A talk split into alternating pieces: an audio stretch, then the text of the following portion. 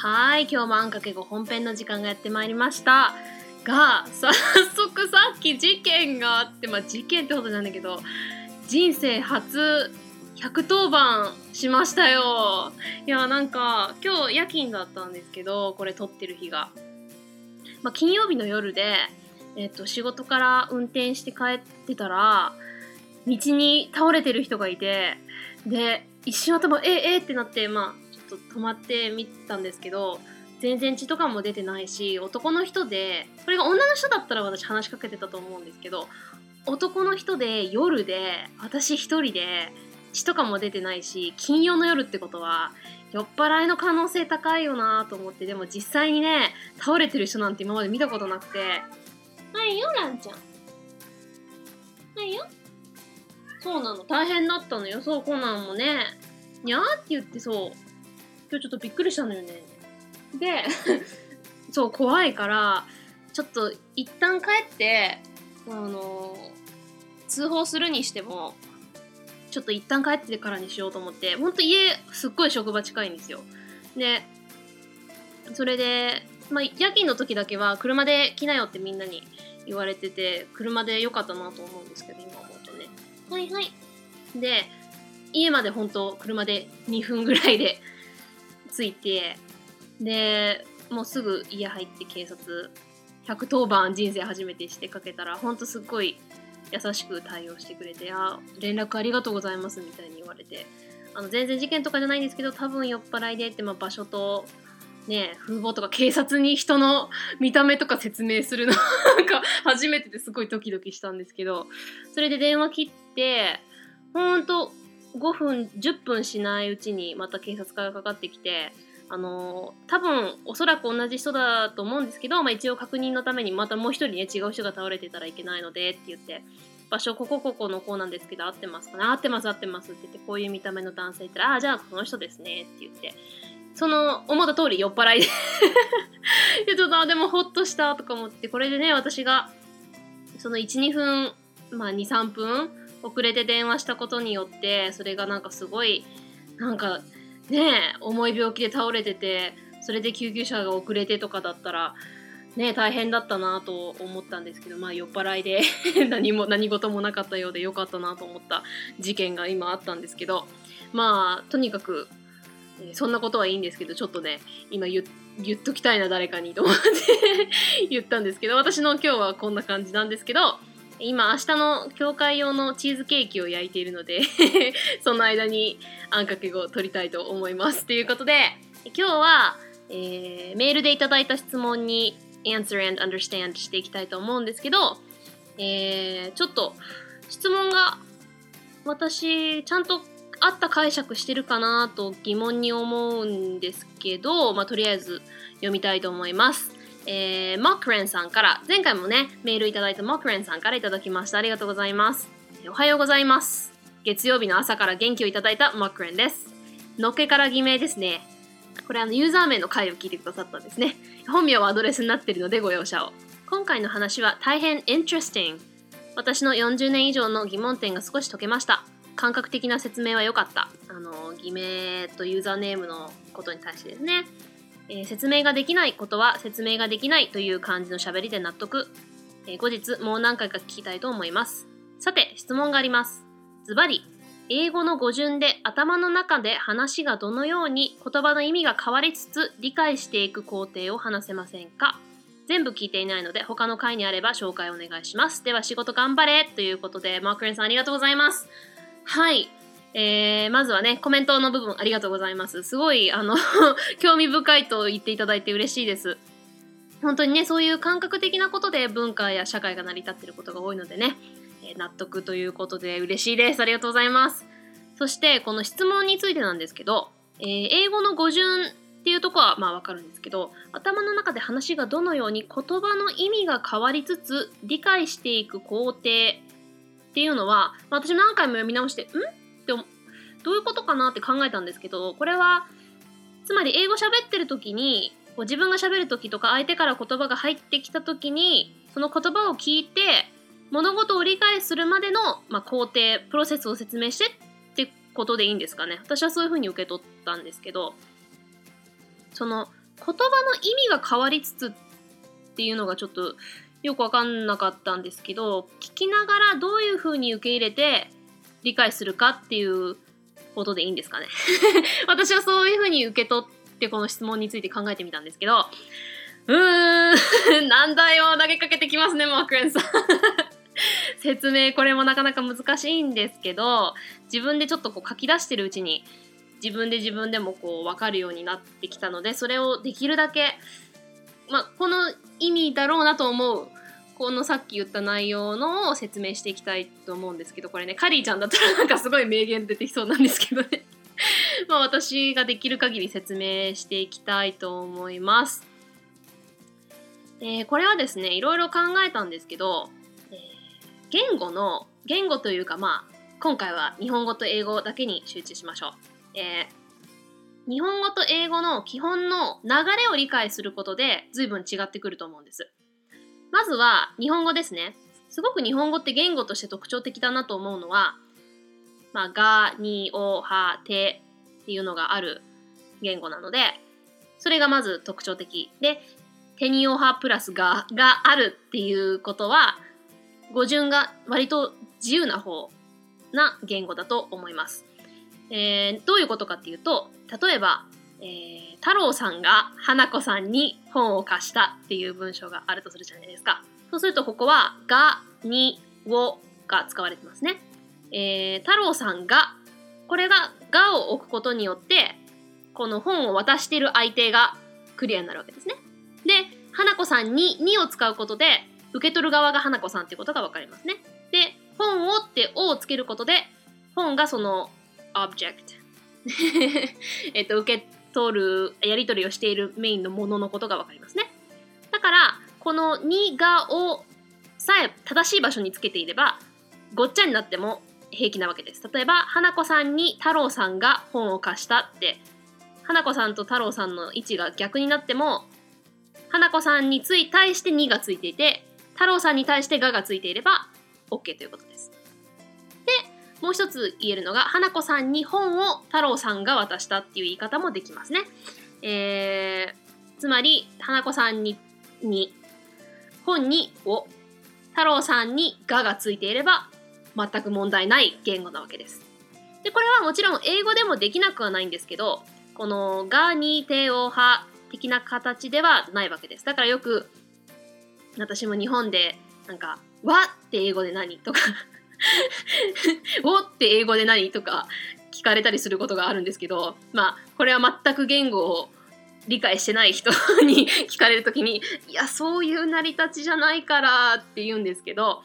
えー、英語だとこういうふうにがにおはてじゃなくて、例えば John lent Mary a book. Mary was lent a book by John. A book was lent to Mary by John みたいな感じで入れ替えることはできるんですけど、えー、成り立ちがさっき言ったように違うので、英語だと by とか to とかを足さないと順番を変えると意味が伝わらなくなってくるんですけど、日本語はさっきのようにがにをを正しい場所につけてさえいれば順序を入れ替えても全く問題ないわけですね。で、ここから日本語、まあこうやって入れ替えてもいいとは言ったんですけど、基本的にちょっと不自然に感じる言い方と自然に感じる言い方があるじゃないですか。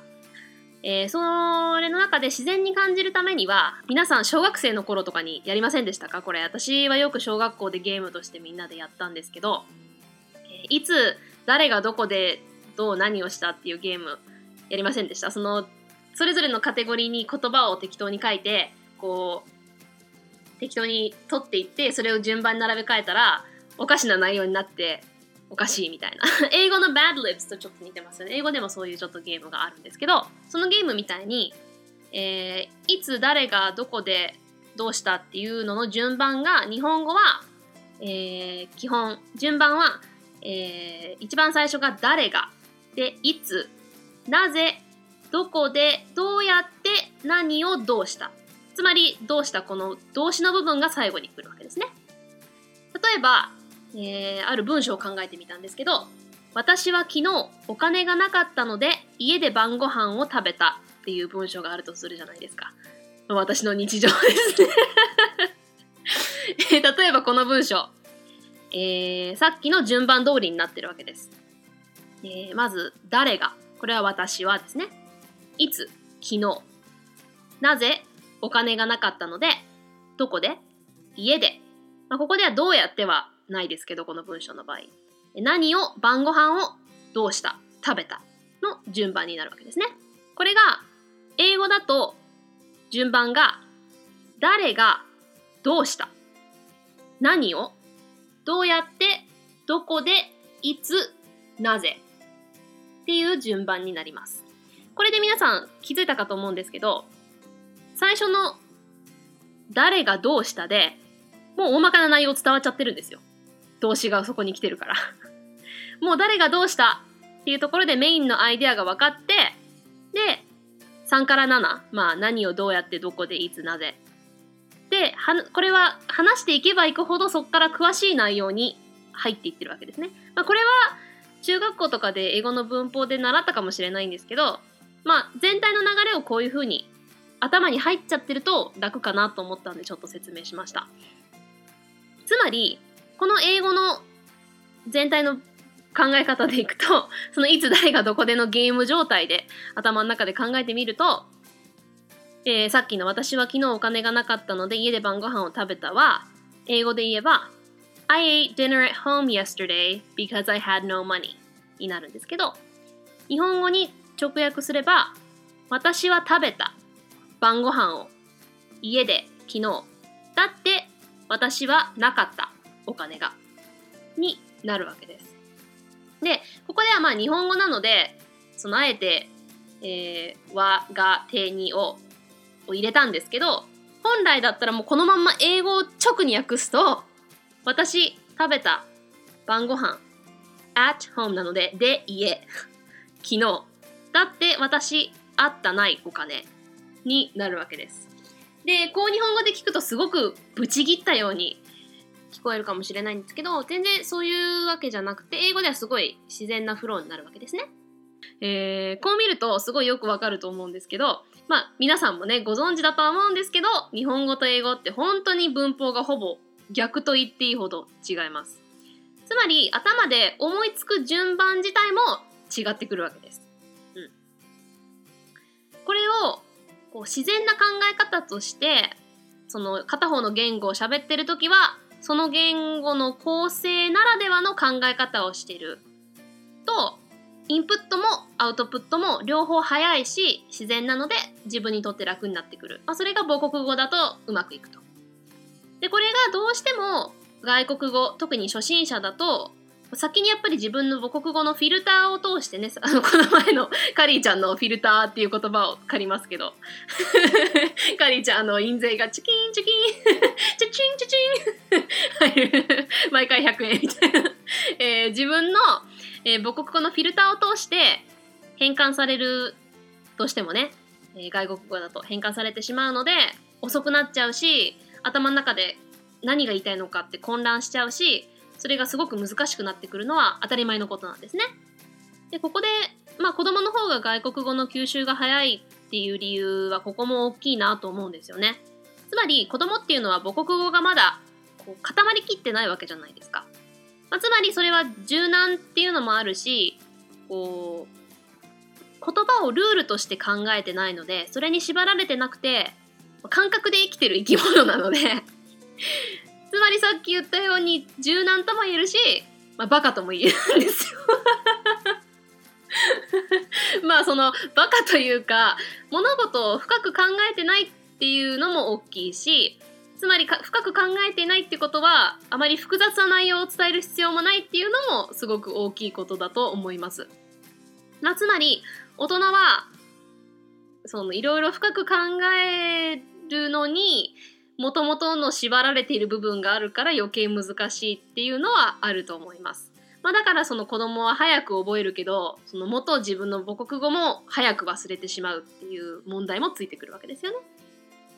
まあ、つまり、えー、日本語がしっかりした、まあ、日本語が母国語の人だった場合、えー、まずはその外国語、例えば英語で喋る場合だとしてね、日本人で母国語が日本語で英語を学んでて英語を喋ろうとした場合、まずは日本語で言いたいことを頭で考えて、英語の文法を学校で習ったりしたものをね、頭の中で思い出して、えー、日本語のフィルターにかけたまま英語のルールだけ当てはめるっていう形を取りがちだと私は思うんですよね。まあ、これはもちろん逆にも言えることです。その英語圏の人が英語で言いたいことを考えて、えー、日本語の文法を頭で習ったのを思い出して、でも英語のフィルターにかけたまま日本語のルールだけ当てはめるっていう人ももちろん多いです。で、こうするともちろん自分が喋るスピードも落ちるし、聞くスピードも落ちるし、頭の中がごちゃごちゃになるし、結局自分から出てきた内容も日本語が母国語の人だった場合、英語的な考えからかけ離れた不自然なものになってしまってっていう問題が出てきちゃうんですね。もちろんさっき言ったみたいに逆も言えます。つまり、えー、私今現在の、まあ、つまり ひゃくパーセント 自分の中でバイリンガルってなっている私の脳内の構造を自分で考えてみたときに、私が日本語で考えているときは物事を、まあそれは自分が、まあ、前, 前もあんかけ語で言ったと思うんですけど、私は今日本語で喋るときは日本語で考え、英語で喋るときは英語で考えという風になっていまして、うん、えー、日本語で喋っている、つまり日本語で頭で考えているときはモノリンガルの日本人がするのと同じように、無意識に頭の中でなーに誰はってまず頭で考え、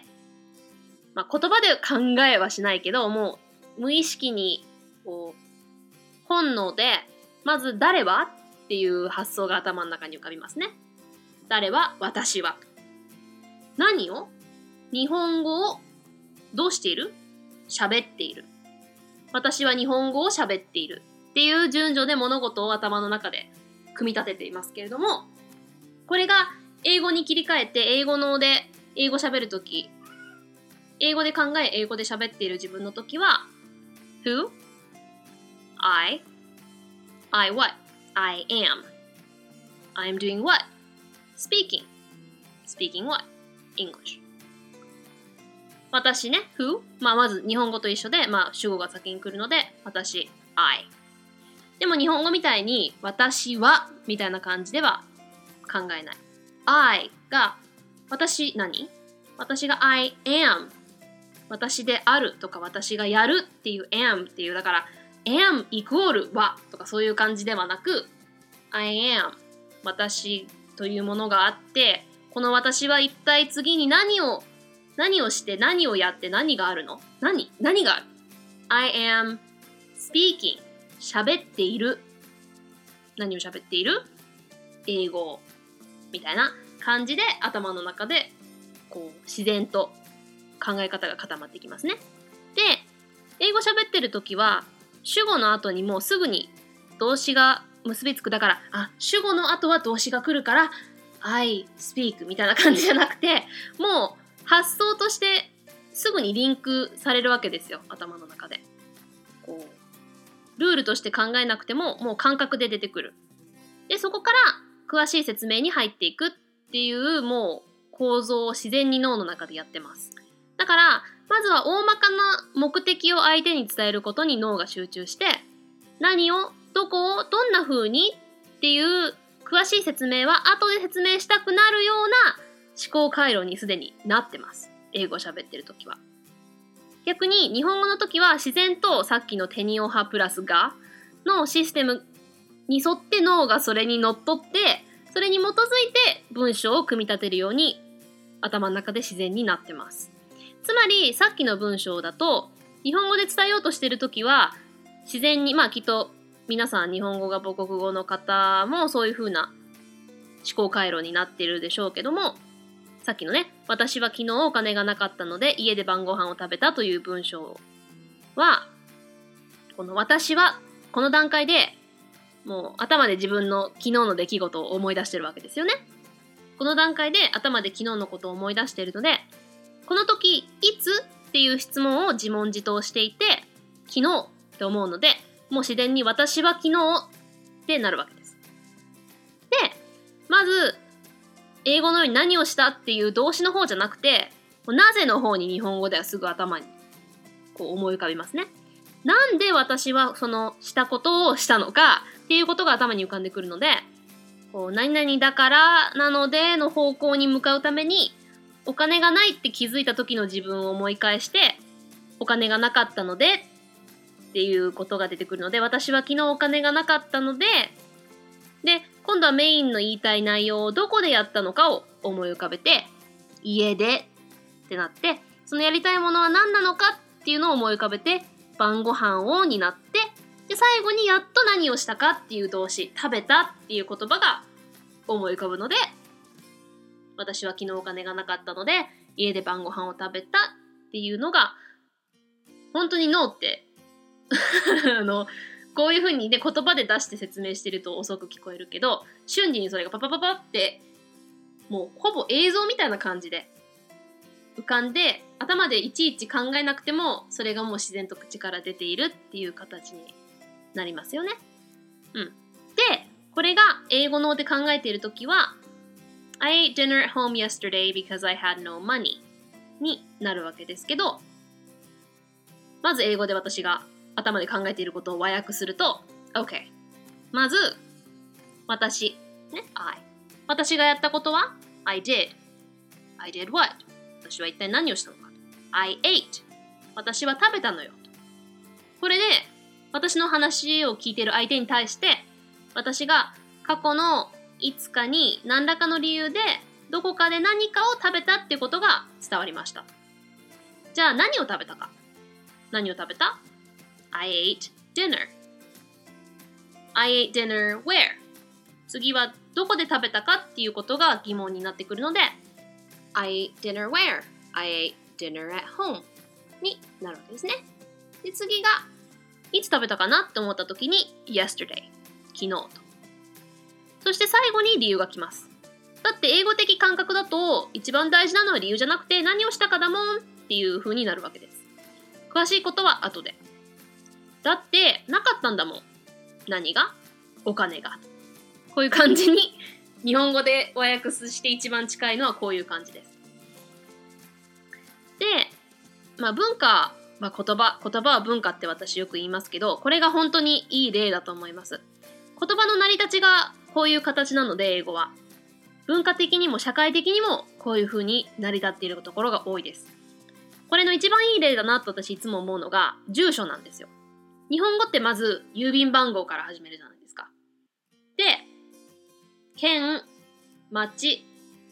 番地、自分の名前っていうか、まあ相手でもそうだけど名前になるじゃないですか。ほら本当に私ね、仕事でもいまだに相手の名前から書きそうになるんですよ。で、あ、郵便番号からかって毎回ね、いまだになるんですけど、英語はまあ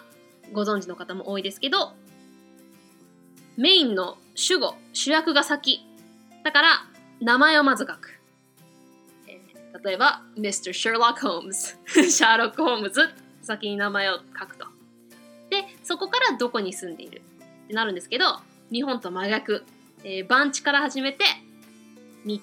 町、まあ、州とか県とかで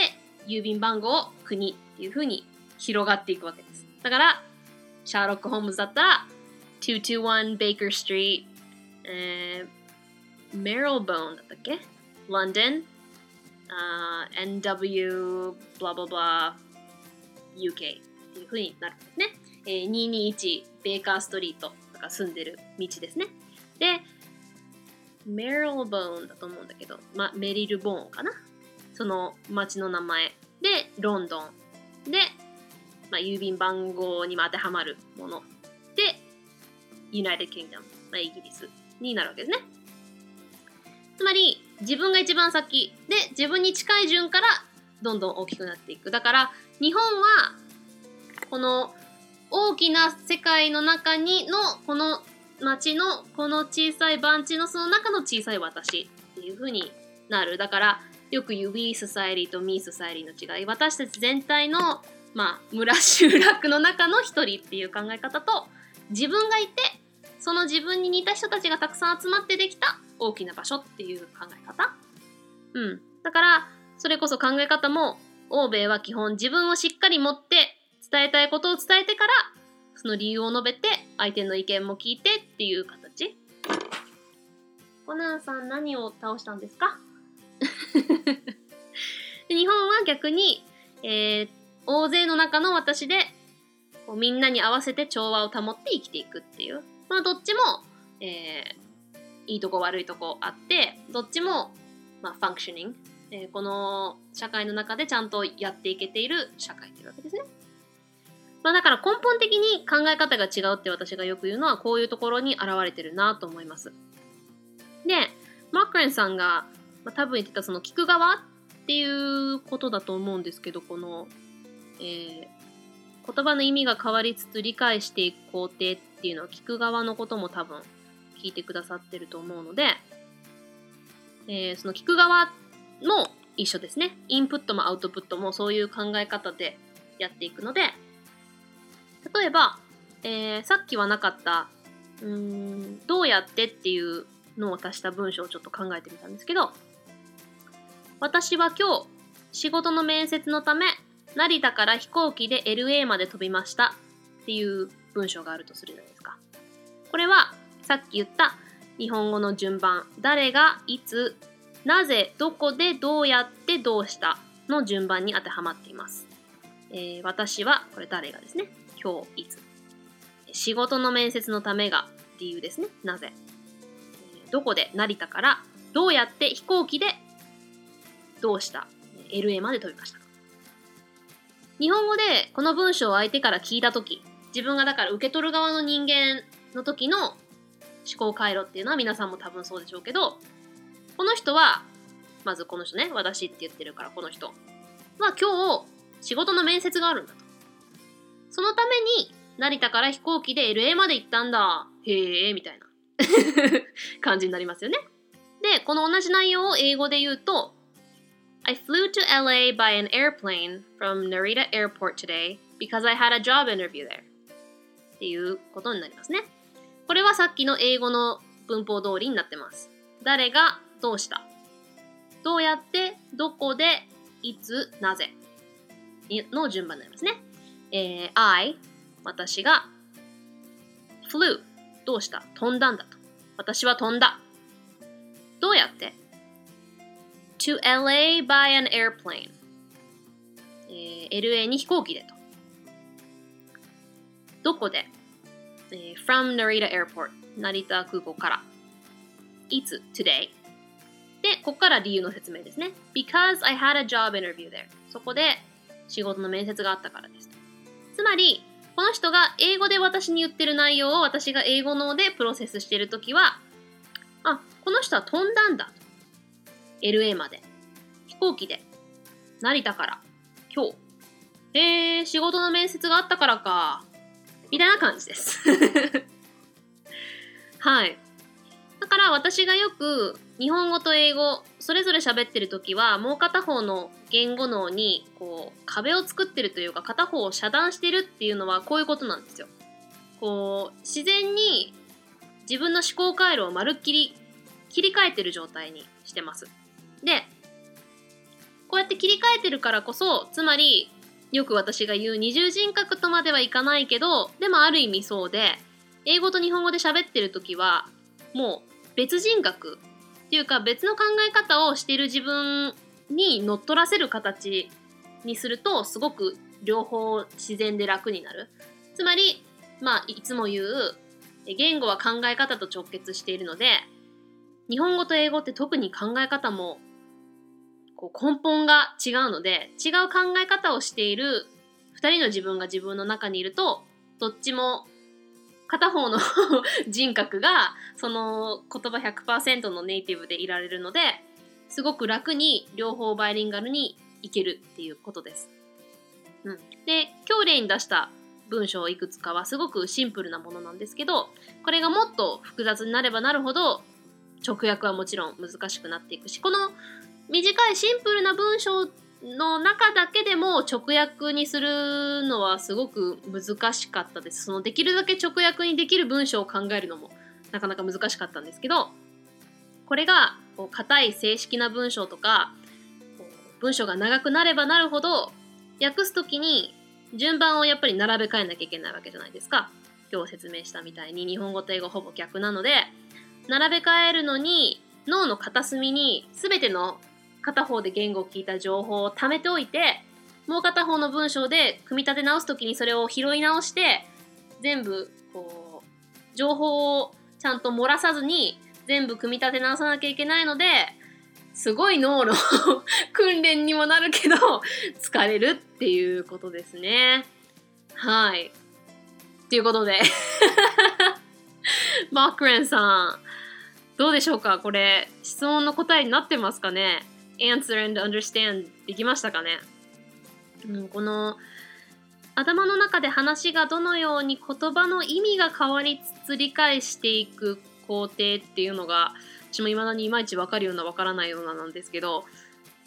多分こういうことかなって思うんで、まあ皆さんもね、その中学とかで習った英語でこういうのはもう習ってるとは思うんですけど、私は全然英語も日本語もこう授業で習ったわけじゃないので、自分でこう書いていきながら気づいた部分も多かったんですけど、まあこんな風に習ったかもしれないけど、ちょっとこうシンプルな範囲で英語と日本語の違いと、私が脳の中でプロセスしてる時にどういう風に物事を考えて、まあ考えるってね、すごくこう説明するのにはそれこそ難しいことで、皆さんも多分無意識にやってると思うんですけど、日本語でもちろん頭で考えてるんですけど、言葉でいちいち言葉にするってやっぱり一瞬時間がかかるじゃないですか。だからその考えてる内容はこうそれこそ記憶とかイメージとかで頭にあって、それを口に出してる時に言葉で浮かんでくるみたいな感じじゃないですか。だからそれを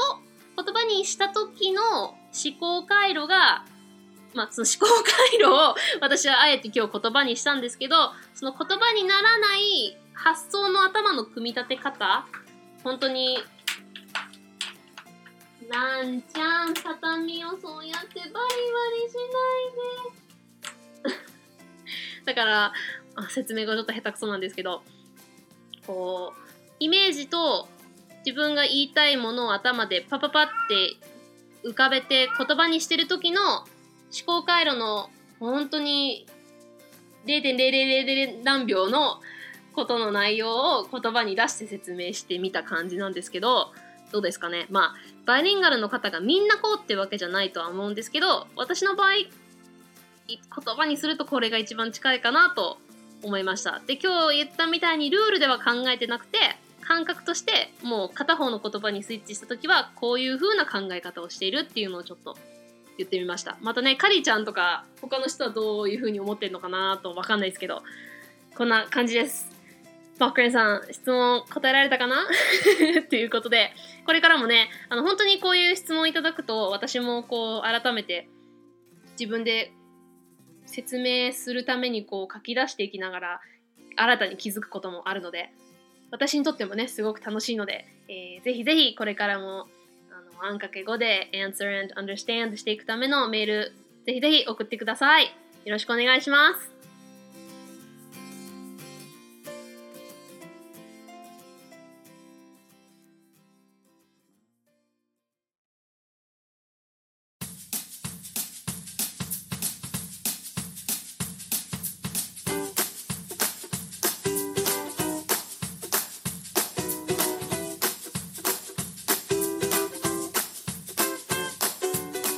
はい、エンディングです。どうでしたでしょうか。まあね、もう文法的なこととかは知っている内容たくさんあったかもしれないんですけど、まあ少しはね、日本語と英語の違いをもうちょっとこうシンプルに分かりやすくしたのと、それぞれの言語を喋る人間の思考回路や考え方、感じ方などを理解していただけたかなと思います。えー、これからもね、皆さんからのたくさんのお便り、アイディア、レビュー、ハッシュタグ、コメントなどなどお待ちしております。メールアドレスは anx 数字のご bilingual podcast あんかけるごバイリンガルポッドキャスト at ジーメールドットコム、ツイッターではハッシュタグひらがなのあん、英数字の小文字の X 数字のごでつぶやいてくれると嬉しいです。Okay, we're starting another great week together. また新たないっしゅうかんがやってきますね。今週もみんなで頑張ろうね。うちが応援しとるよ。So, talk to you guys again next week. ではまた来週。Bye.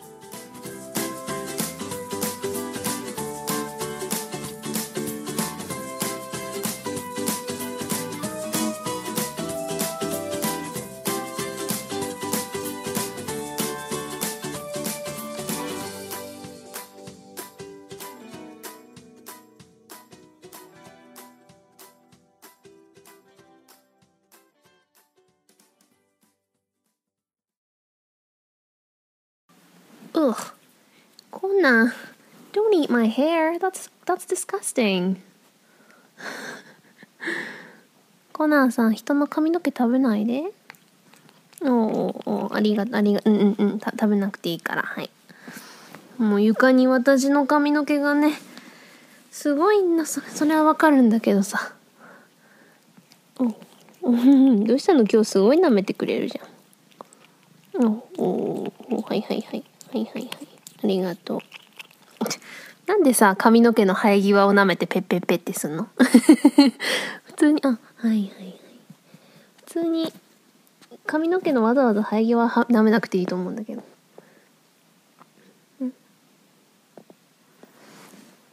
撫でてもらうのすごい期待してんのね。こにゃんさん、さんさんさんさん。うーん。